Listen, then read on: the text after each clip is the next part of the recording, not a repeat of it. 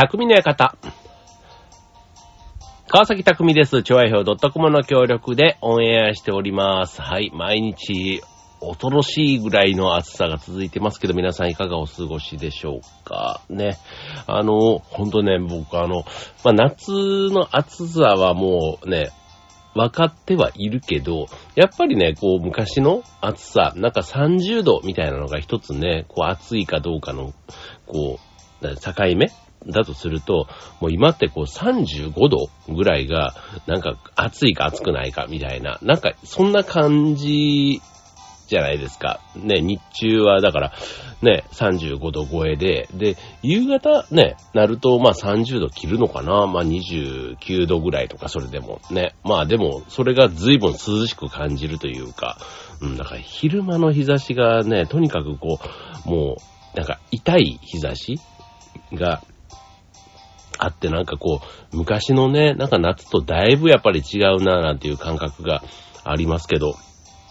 ね、昔なんかだと本当になんか日焼けで、ね、真っ黒になるほど太陽の下で、みたいなのね、なんかそういうのをやっててたのも、なんか今ほんとね、男性でも日傘さしてる人がすごい多くて、そう、だからもうなんか焼くみたいなことも、なんか若い頃はね、とにかく真っ黒になるみたいなのが、なんとなくこう、ステータスというか、ね、そういう感じはありましたけど、うん、なんかもうね、時代とともにじゃないけど、もう夏がますますこう、あの、なんか盛り上がらないっていうのかな、なんか。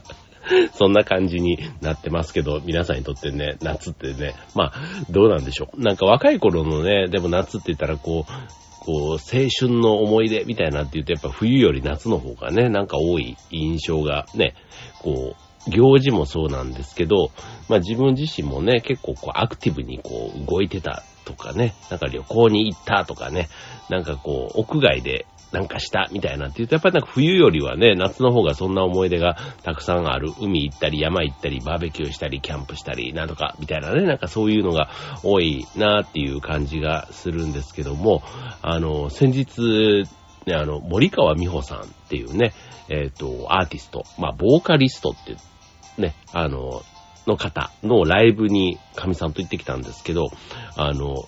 この方が僕があの大学の頃の学園祭にね、ライブで来てた方なんですね。で、あの関西出身のあのミュージシャンの方なんですけど、もう声がとにかく僕は大好きで、まあ歌もすごいいいんですけど、そう。で、もうなんか学生の頃なんかは本当にもう高根の花というか、ね、もう芸能人としてもトップの方にね、いる方なので、なかなかこうね、直接こう会うみたいなのも、なんかもう全然考えたこともなかったんですけど、まあ今、になってもこうライブもやってて、で、ね、この間行った時に前から5列目ぐらいのいい席でね、あのライブを楽しめたんですけど、もうね、声がね、その当時の声をそのままね、今もね、あの、歌われるんですよ。そう、だからね、なんか、なんかこう、昔の懐かしい曲とかをね、今の、ね、現役で歌ってる方のライブとか行くと、どうしてもね、歌い方とかが、なんか今流の歌い方っていうのかな、まあ声の調子も変わったりとかっていうのがあって、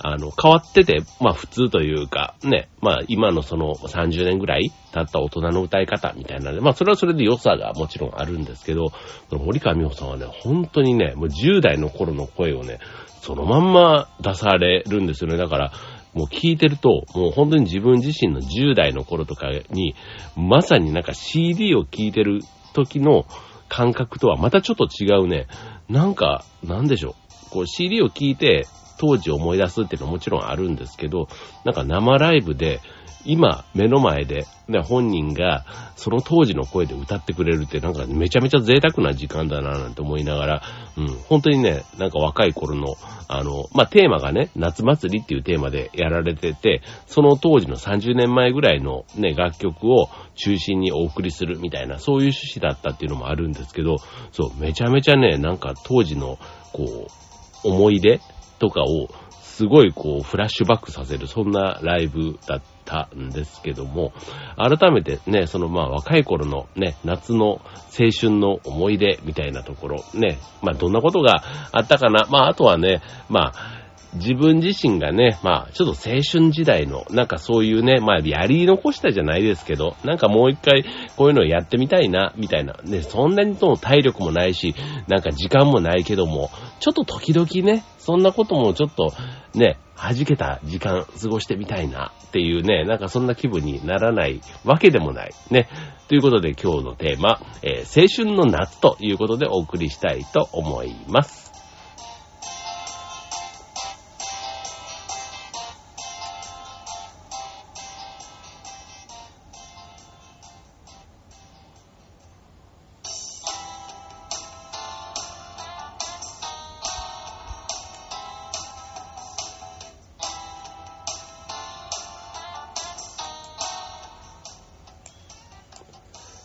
はい。ということで、今週のテーマは、青春の夏ということでね。まあ、青春ね、なんとなくね、こう、10代からね、まあ、10代後半から、まあ、20代前半ぐらいまでのイメージ、まあ、大学生ぐらいまでのイメージがなんとなくありますけども、まあ、夏の過ごし方、ね、まあ、今夏休み、ね、世間でももうね、まさに学生の皆さんは夏休みに入ったという方多いと思うんですけども、まあ、天気もね、まあ、なんか、そういえば、梅雨ってもう明けたんですか？なんかね、まだなんか、梅雨明けらしいことをは聞かないですけど、なんか連日ね、めちゃめちゃいい天気が続いているので、もう梅雨が明けてしまったような感覚もありますけども、まあね、夏休みね、入りました。ね、一日でもいいからね、なんかアクティブにね、過ごして、まあ夏の思い出ね、作ってみたい。まあこれ今あの、あの、現役のまさに青春真っ只中の方ももちろんそうですけど、もうそうじゃなくなった、ね、青春はもう遠い過去って思ってる方も、ちょっとね、なんか青春な夏をなんか送る、こう、時間っていうの？なんかそういうのをね、えー、まあ、どんな過ごし方したらいいのっていうと意外とパッと出てこない。まあ、さっき言ったような海に行くとか山に行くとかね。まあ、そういうのもまあ無難なところとしてはあるんですけども、もうちょっと具体的にね、青春の夏、青春な夏、ね、どういう過ごし方なのということで今日ご紹介できたらなと思います。はい。ということでね、まあちょっとあの、ああ、なるほどねっていうことで、まあ一つ例でいきます。例というかね。はい、えー、鈍行電車で遠くまで行ってみるということで。はい、えー、まあ、鈍行電車っていうね、もう、これ割とアナログな、ね、まあ物理的に、いね、こんだけいろいろインターネットとかね、こう、ね、こう、進んでというか、ね、便利な世の中には確かになりましたけども、ま、人が移動するスピードみたいなところね、まあ確かに新幹線だ、飛行機だ、みたいなね、そういったものもどんどんどんどん便利になっていますけども、まあ人が移動する瞬間移動みたいなことはできないって考えたら、ある程度ね、まあのんびりするっていう、ね、のんびり移動するっていうのもある程度こうニーズは昔と変わってないのかなというところです。はい。で、鈍行電車で遠くまで行ってみるっていうことで、ね、目的をこうはっきり決めて新幹線とかね、えー、で、で、あと特急とかああいったもので出かけるのもいいんですけども、まあ、鈍行で、まあ、のんびりお出かけすると、まあ、全く知らなかった街や景色に出会うことができて、一生の思い出になりますよ、と。ね、特にその青春っていうところでかけると、えー、JR がね、えー、提供している青春18切符。ね、これ青春18切符ってあの、ね、別にあの、若い人だけじゃなくても、全然普通に大人でも実は買える切符なんですけども、まあ、期間限定で JR の普通列車が乗り放題。になる切符と、朝一に出かけて、まあ、その日のね、24時までね、えー、知らない駅で降りてみて、ね、どこかね、街歩きを楽しむみたいなね、まあそういった切符なので、まあそういうのを利用してみるというね、まあ鈍行旅っていうのがまず一つ。まあ時間が、ある意味ね、いい意味で時間があるっていうのもこう若い時時期かななんて思います。はい。こう社会人になるとね、結構休みも貴重になって、ね、その限られた休みをね、こう割と詰め込んでみたいな感じなので、なんかそののんびりみたいなところをね、まあ当然ね、こう、老後というか、ね、まあ、ね、リタイアした後とかはね、またそういった時間があるのかもしれませんけども、ちょっと若い時のね、エネルギーみたいなところで言うとやっぱりちょっと違いますからね。はい、続いて二つ目。国内の宿で海外旅行気分を味わう。うん。ね。まあ、海外旅行自体がね、割とこう若い時にね、遠出する、ね、地球の裏側、ね、南アフリカ、南米とかね、行ってみるみたいなね、なんかそういうちょっとあの、普段行かないところに行ってみるみたいなのもね、確かに僕は、うん、大学生の時にジャマイカとかね、あの、友達と行きましたけど、もう今ジャマイカとかね、もうなんか全然なんか、行こうというかね、行く、こう、馬力というかね、こう片道、なんだ、乗り継いで乗り継いで、あの時も、ダラスで乗り継いで、マイアミで乗り継いで、みたいなんで、片道だけでも多分、12時間以上かけて行ってんのかななんかね。そうそうそうそう。なんですけど、まあ今回はね、国内の宿でね、海外旅行みたいなとこなので、まあこれはね、ある意味ちょっとね、海外まで行かなくても、ね、まあ特に今だとコロナみたいなとこでね、な海外には行きたかったけどなかなか計画が立てられなかったっていう方も多いと思いますので、まあ国内の宿でね、なんか、まあなんだろう、海外のどっかにそっくりな感じのところみたいなのがあったりするんです。で、これあの、例えば、高知県にある、うんと、ビラサントリーニというところだと、ギリシャのエーゲ海に浮かぶ島、サントリーニ島をイメージして作っている。白と青のコントラストが美しい建物がサントリーニ島そのものということで、で、日本にいてもギリシャのリゾート気分が味わえる、そんな宿が高知県にあるそうです。なんか確かにね、白と青みたいなイメージがね、ギリシャのね、なんかありますけども、はい、まさに写真とかで見てるとね、なんかそういう雰囲気のところがあります。はい。まあ、お城のようなね、なんか宿なんていうふうにも言われていて、はい。まあ、そんなのもね、まあ、ちょっとあの、若い時に、ちょっとバブリーなね、こう、まあ、今でもね、こう、SNS とかでこういう映えるみたいなのはやっぱりこう若い人たちがね、たくさん発信してたりしますけども、ちょっとそういうね、派手なリッチなみたいなところ、ちょっと背伸びしたところみたいなのは、ね、こう若さと、こう、うまくこうマッチするっていうのかな。うん。まあ、弾けてる、ね、絵面みたいなところ。まあそういったものを撮影とかしたりする思い出作りみたいなところにも、まあそういうふさわしいスポットって意味ではなんか海外っぽい場所みたいなところもね、あえて行ってみる。まあ確かになんかうちの子供たちもなんかね、あの、何、リッチなバーベキューみたいな。うん。まあキャンプとかもね、グランピングみたいな、ああいったとこの方がね、なんかこう、ね、結構いい、ね、こう、プランでみんな楽しんでるみたいで、うん、まあ若い子たちはみんなね、こう可処分所得が多いというか、ね、羨ましいなぁなと思ったりしますけど、はい、まあそんな、えー、です。そんなですってこうやって、えっ、ー、と、国内で海外旅行気分を味わうという。はい、続いて三つ目。東京の離島で南国気分を味わう。まあこれもだからやっぱりね、非日常みたいなことが、なんかこうチャレンジとかね、好奇心みたいなところがやっぱり今度、青春っていうところとこうリンクしてくるんですかね。はい。まあ夏っていうとね、こう南国リゾートでゆっくり過ごすみたいなイメージがあると思いますけども、まあなかなかね、南国まで行けないけど、まあ東京でね、もし住んでる方だったら、離島、ね、伊豆、とかもそうですけども、まあ船でね、アクセスしやすいね、そういった島が東京にはたくさんあります。はい。まあ、具体的にっていうと、まあ、例えば、式根島なんてね、まあ、伊豆大島、ね、伊豆っていうとこう、ね、えっ、ー、と、新島とかね、こうあったりしますけど、式根島なんていうね、これ伊豆諸島のね、美しい島ですけども、東京からだとジェットフェリー、で、3時間ほどで行けるんですけども、まあ、都心に近いけど、ね、青く透明な海、温泉、あと様々なアクティビティが楽しめる島ということでね、はい。まあ、東京とは思えない、ね、えー、絶景の海、ね、全身で楽しめる島ですよ、なんていうのでね、まあ、毎年行きたい島みたいな風にも言われているとこです。はい。式根島。確かに名前は知っているけど、ね、なかなかこう、行ったことがない島ですよね。うん、なんか、うん、八丈島とかね、なんか、いくつか僕もあの、伊豆大島っていうか、伊豆、伊豆諸島行ったことありますけども、はい、なんか、ね、まあ、行く、一番先っちょのほどこまで行くとね、小笠原みたいなところにもなりますけども、まあ、そこまで行かなくてもというところかなと思います。はい。まあ、でもね、あえて、そういうところを決めて行ってみる。ね、なんか、あの、まあ、さっきのね、目的地を決めていくのとは、また、ね、目的地を決めずに行く旅もまたそれはそれでいいけども、なんかその、ね、こう定番じゃないところにあえて足を運ぶみたいなところって、やっぱりこう、好奇心とかね、探求心っていうのをなんか自分のこう、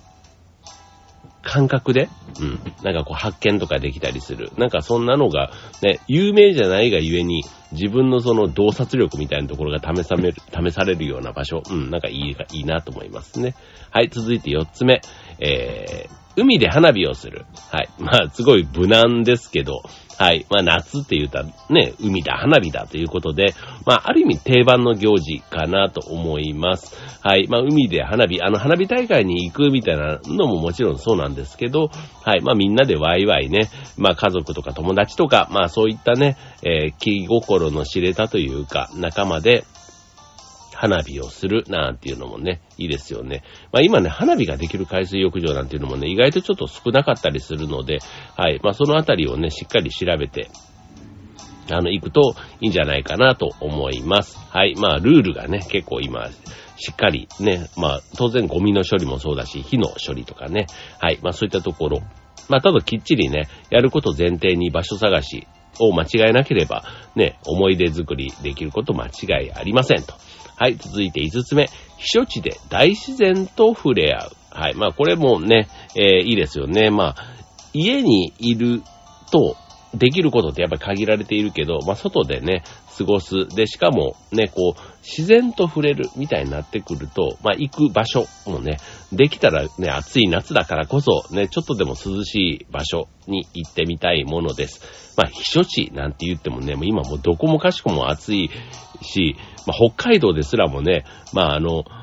今はね、もうなんかめちゃめちゃ暑いじゃないですか。だからまあ北海道が夏の避暑地になりうるかところはありますけども、やっぱりね、あの、東京に比べるとかなりやっぱり過ごしやすいところがありますので、はい。まあそういう意味ではね、まあ夏ちょっと遠出するんだったら、まあ北海道にあえて飛んでみるみたいなのはいいかもしれないですね。はい。はい、続いて、えー、6つ目。富士山に登る。ね、富士山。ね、夏山の、まあ、ある意味代表格というか、ね、えー、外国人の観光客のね、方もたくさん行ったりするので、まあ、富士登山ね、山開きとかね、結構いつも、あの、話題になったりしますけども、まあ、ね、日本人たるもの、ね、人生に一度は登ってみたいっていう感覚は、まあ、あるし、まあ、意外とね、行こう行こうと思ってもすぐ行けるような山でもないっていうとこなので、まあ、思い切ってね、何かチャレンジもしてみたいっていう風に考えている方がいたら、まあ、富士登山なんていうのも一つね、選んでみるといいかもしれないですよね。まあ、一般的な登り方、ね、2日間かけて早朝のご来光を見るなんていうのが一般的ですけども、まあ、あの、あんまりね、これ弾丸登山みたいにするとね、まあ、体にも悪いみたいな、いろいろね、ちょっとそういう登り方のコツもあったりするので、はい。まあ一生に一度のね、思い出作りみたいなところをね、計画してみるっていうのもいいかもしれませんね。はい。ね、今ちょっとね、まあ、青春と言いつつも、確かに僕も、うんと、富士山初めて登ったのは23の時ぐらいかな。うん、あの、会社に入って、ね、あの、現場というか、アルバイトの仲間とね、7、8人で行ったんですけど、でもその時はね、えっ、ー、と、遅番の仕事で、夜12時ぐらいとかに仕事終わってから集合して、車でガーッと行って、あの、朝5時ぐらいから登り始めて、もうまさに弾丸登山でしたけど、その日のうちに、ね、昼ぐらい、昼ぐらいに登、山頂、6時間ぐらいかけて山頂行って、そう。で、そこでちょっと休憩して、そのまままた3時間、4時間ぐらいかけて降りてきて、まあ夕方ぐらいにはもう下山してたみたいな、そんな感じでしたけど、はい。でもね、若干ちょっとね、高山病に近いというか、うん、だから途中で、あの、寝、寝たりしながらね、体調あの、整えて登り切りましたけど、やっぱりね、途中で頭が痛くなるとかね、なんかそういう風に言ってた仲間もいたので、はい、まあ、決してね、無理せずに、はい、チャレンジするっていうのも一つ大事かなと思います。はい、えっ、ー、と、今日ね、10個ご紹介するので、あとね、今ね、次7つ目ですけど、はい、7、8、9、10、あと4つご紹介します。はい、えー、漁港で取れたての海の幸を食べる。ね。まあ、あの、食欲もね、夏だから何かとこう落ちがちですけども、あの、新鮮なね、海の幸。っていうのも、まあ夏だからこそ食べたくなるね、えー、ものです。はい。まあさっきのバーベキューみたいなのもね、そういう意味では新鮮な海の幸が取れるところでね、やるっていうのもね、楽しいですよね、みんなでワイワイね。まあせっかくのね、休みの日とかね、思い出作りだからこそ、まあそういうね、まあ海の幸が取れるところまでちょっと遠出してみて、えー、楽しむというのが、まあ新鮮なね、あの、刺身とかがね、あの、海鮮丼とかお寿司とか食べれるような、なんかそういうあの、食事どころとか販売所みたいなね、あの、漁港の近くとかだと割とそういうところがあるものなので、なんかそういう港町みたいなところ一つね、めがけて、朝市とかね、やってるところも結構あるじゃないですか。うん。なんかそういうのもね、あの、行ってみるっていうのもいいかもしれないですね。はい。夏のグルメみたいな、いいですよね。はい。続いて、8つ目、えー、海の絶景が見える駅に行く。ね、これ、あえて駅っていうところがポイントです。はい。まあ、愛媛県にある下灘駅で、これあの、東京ラブストーリーのね、あのドラマとかで撮影したまさに海がね、もう間近というか、海の目の前に、にある駅みたいな、ね、あの、一方で、そういうちょっとノスタルジックな雰囲気があるということで、まあ、目の前に広がる絶景と、まあそういうドラマのね、ロケ地にもなったみたいなとこで、もう昔から有名な駅なんですけど、まあ写真なんかでね、こう夕日のね、あの、場面と、こう、なった、こう、いわゆる写真的に言うとすごく綺麗な、ね、なんかこう、美しくてどこか懐かしい景色。で、そこで電車を待つみたいなね。なんかそのシチュエーション？うん。えっ、ー、と、駅で言うとね、愛媛県、えー、松山駅から普通電車で1時間ほどで行ける、そんな駅だそうです。はい。まあ、ね、あっちの方までね、本当に足を伸ばす機会があったら、一度は行ってみたいななんて思いますけども、はい。まあ、でもね、電車の本数が少ないので、行くんだったら、車で行った方がいいかも、みたいなね、そんな、あの、駅だそうです。はい。まあ、でもね、なんかそういう、本当になんか、あの、自分だけが、すごくこう、こだわってるというか、思い出になってる、思い出というかね、なんか行ってみたいって思ったところに行けるっていうのもある意味ね、青春というか若さゆえの行動力なのかななんて思いますので、はい。まあそういったところにね、行ってみるなんてのがいいかもしれませんね。はい。続いて9つ目。海と温泉を同時に楽しむ。まあこれもまたね、ちょっとあの、ワイワイガチャガチャと、まあ時間とお金がね、ある意味なんかあの、若い時ってね、お金がないイメージありますけども、ただね、時間はある。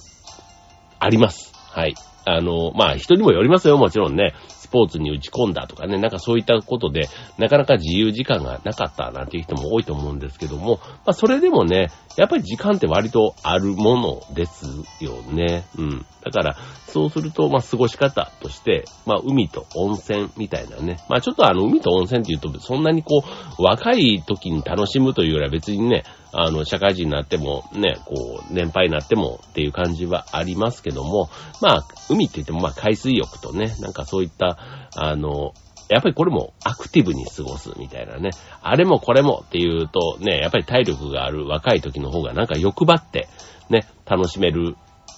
じゃないかななんて思います。はい。まあ、そういう意味ではなんかこう、あの、泊まるところもね、温泉で宿でしっぽりっていうよりは、なんかホテルでね、なんかもう温泉もあるし、プールもあるし、みたいな、もうなんかいろんなね、アクティビティがね、フルセットになってるようなところ、ね、例えば、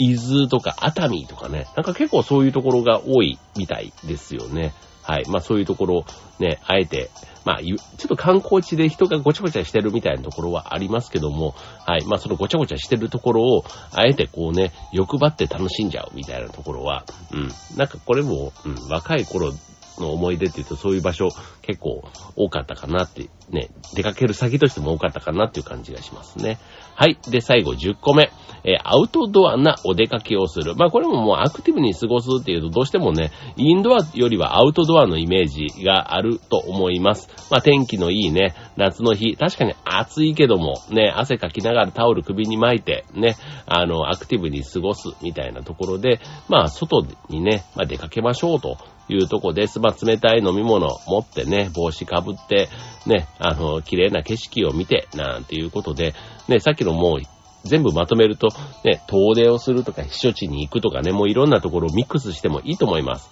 はい。まあ、素敵なね、仲間とね、え、家族や友達とね、夏の思い出作りということでね、場所探しするところから結構楽しいかなと思いますよね。はい。まあ、青春の夏ということでね、今10個ご紹介しましたけども、ね、青春な夏、ね、まさに今、今年の夏もね、始まったばかりですので、まあ今ね、言った切り口で、あえて、ね、その切り、どれか1個でも選んでみて、自分に当てはめた時に、まあどの過ごし方が、ね、じゃあ具体的にどこで何をするか、みたいなこと、ね、今からでも十分間に合いますので、ぜひ計画してみてください。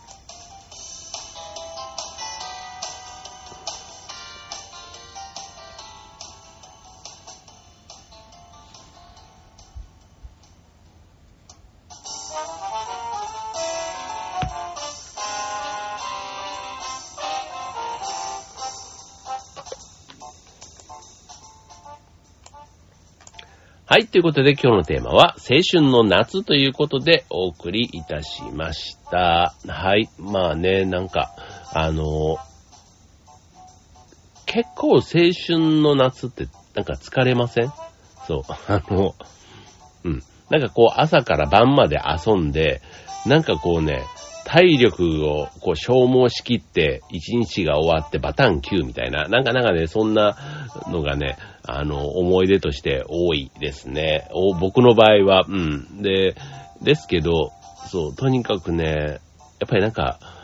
暑いから、こうね、お酒もよく飲んでたし、そう、まあお酒を飲むと青春を重ねていいかっていうのはありますけど、まあ僕の場合はね、結構あの大学の頃なんかはバイトばっかりやってたんで、まあバイト仲間とね、あっちこっちこう旅行行ったり、うん、なんか、まあ悪さはしなかったですけど、ただね、夜更かししてね、朝方まで遊んでとか、なんか時間がね、うん、24時間がなんかな、な、な、をなんかフルにというか、だから、睡眠時間をある意味削ってたのかなって思うぐらい、うん、なんか短い睡眠時間でもね、結構あの、楽しんでじゃないですか。だ、多分若い時ってそうかなと思うんですけど、そう、なんかカラオケ行ってもね、なんかこう、あの、行けば5時間ぐらいとか行ってるみたいなね、なんかそういう遊び方、ある意味なんか時間もあるし、体力もあるしっていうところなので、うん、やっぱりなんか欲張って遊んでたな、みたいな感じですけども、はい。まあそんなね、青春な夏、ね、もう今ね、の年になるとなかなかそこまでのね、気力体力じゃないけど、ね、あの、そういうふうに過ごしたもう翌日以降の影響が大変なので、はい、なかなかそこまで踏み切れませんけども、まあ、やっぱりね、あの、当時のね、仲間とかと会って、ちょっとね、気分が上がると、ね、まあ、時間こそね、夜じゃなくても昼間の過ごし方で、ね、そういうちょっと、あの、楽しい時間過ごせたらなぁなんて今でもね、思うことがあります。はい、まあね、あの、若い人はね、まあ今みたいな、まさに現役の世代として、ね、あの、若い時間をね、十分満喫してもらえればなと思いますし、そうじゃない、ね、ちょっとあの、アッパー世代というか、ね、えっ、ー、と、ベテランの世代の皆さんも、ね、時々ちょっと若い気分、ね、も、もね、あの、味わってみるっていうのはすごくいいと思うんですよね。これはさっき言ったあの、夏祭りみたいな、そういうね、あの、若い頃の人、ね、青春時代の思い出に残る、えー、人のライブに行ってみるみたいなのもね、結構すごく、心の健康みたいな意味ではすごく良かったなと思います。はい。まあちょっとね、あの、過ごし方、ね、青春の夏、時々自分の時間に取り入れてみるのはいいんじゃないかなと思います。はい。ということで、今週の匠の館、ここまで。バイバーイ。